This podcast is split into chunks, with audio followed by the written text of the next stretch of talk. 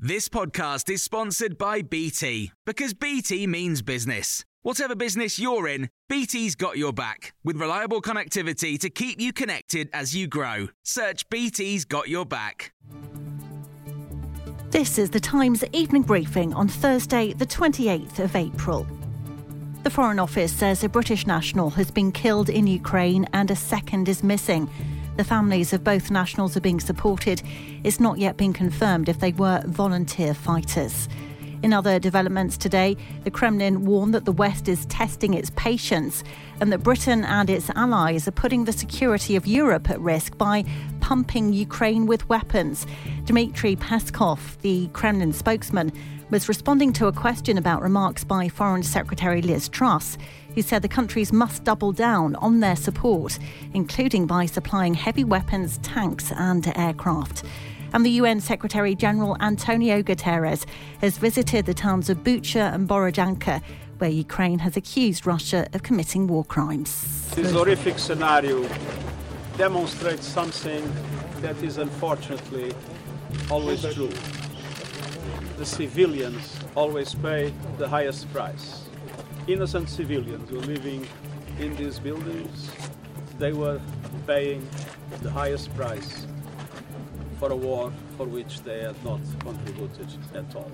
Conservative MP Nickie Aiken has told Times Radio that if the claims about one of her colleagues watching porn in the Commons is true, he should resign.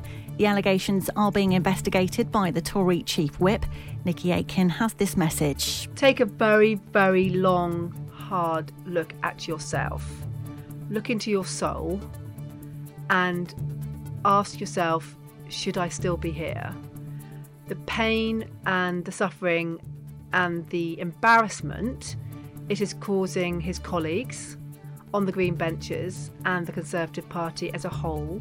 The Prime Minister has said of the allegations, I think it's obviously unacceptable for anybody to be doing that kind of thing in the workplace. And Labour leader Sir Keir Starmer says we've all got a responsibility to change the culture in Parliament. Ben Stokes says he is honoured to be handed England's Test captaincy and has already made it clear that fast bowling greats James Anderson and Stuart Broad are part of his plans. Stokes inherits the role from Joe Root, who stepped down earlier this month. Boris Johnson has offered his congratulations, with a spokesman saying he is an inspirational player, an example to many people, and the Prime Minister is confident that he will lead England's men's team back to where it should be. And former England captain and the Times chief cricket correspondent Mike Atherton says he agrees. He's experienced, he's an inspirational type of cricketer, and the feeling is that the time is is, is right. And I agree with the move. I think he's the right man for the job. English cricket often overcomplicates matters. I think you can think yourself into a bit of a to a bit of a standstill. It just seems the obvious move to me to give Ben Stokes the captaincy. It doesn't necessarily have to be for the long term, but I think the time is right for now. And you can hear more on these stories throughout the day on Times Radio.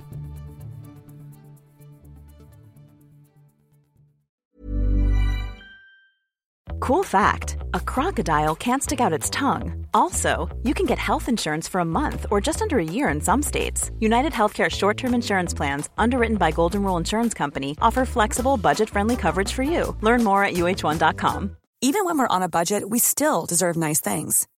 Quince is a place to scoop up stunning high end goods for 50 to 80% less than similar brands.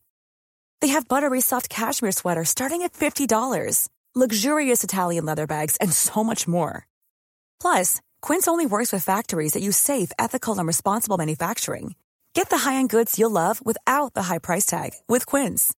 Go to quince.com/style for free shipping and 365-day returns.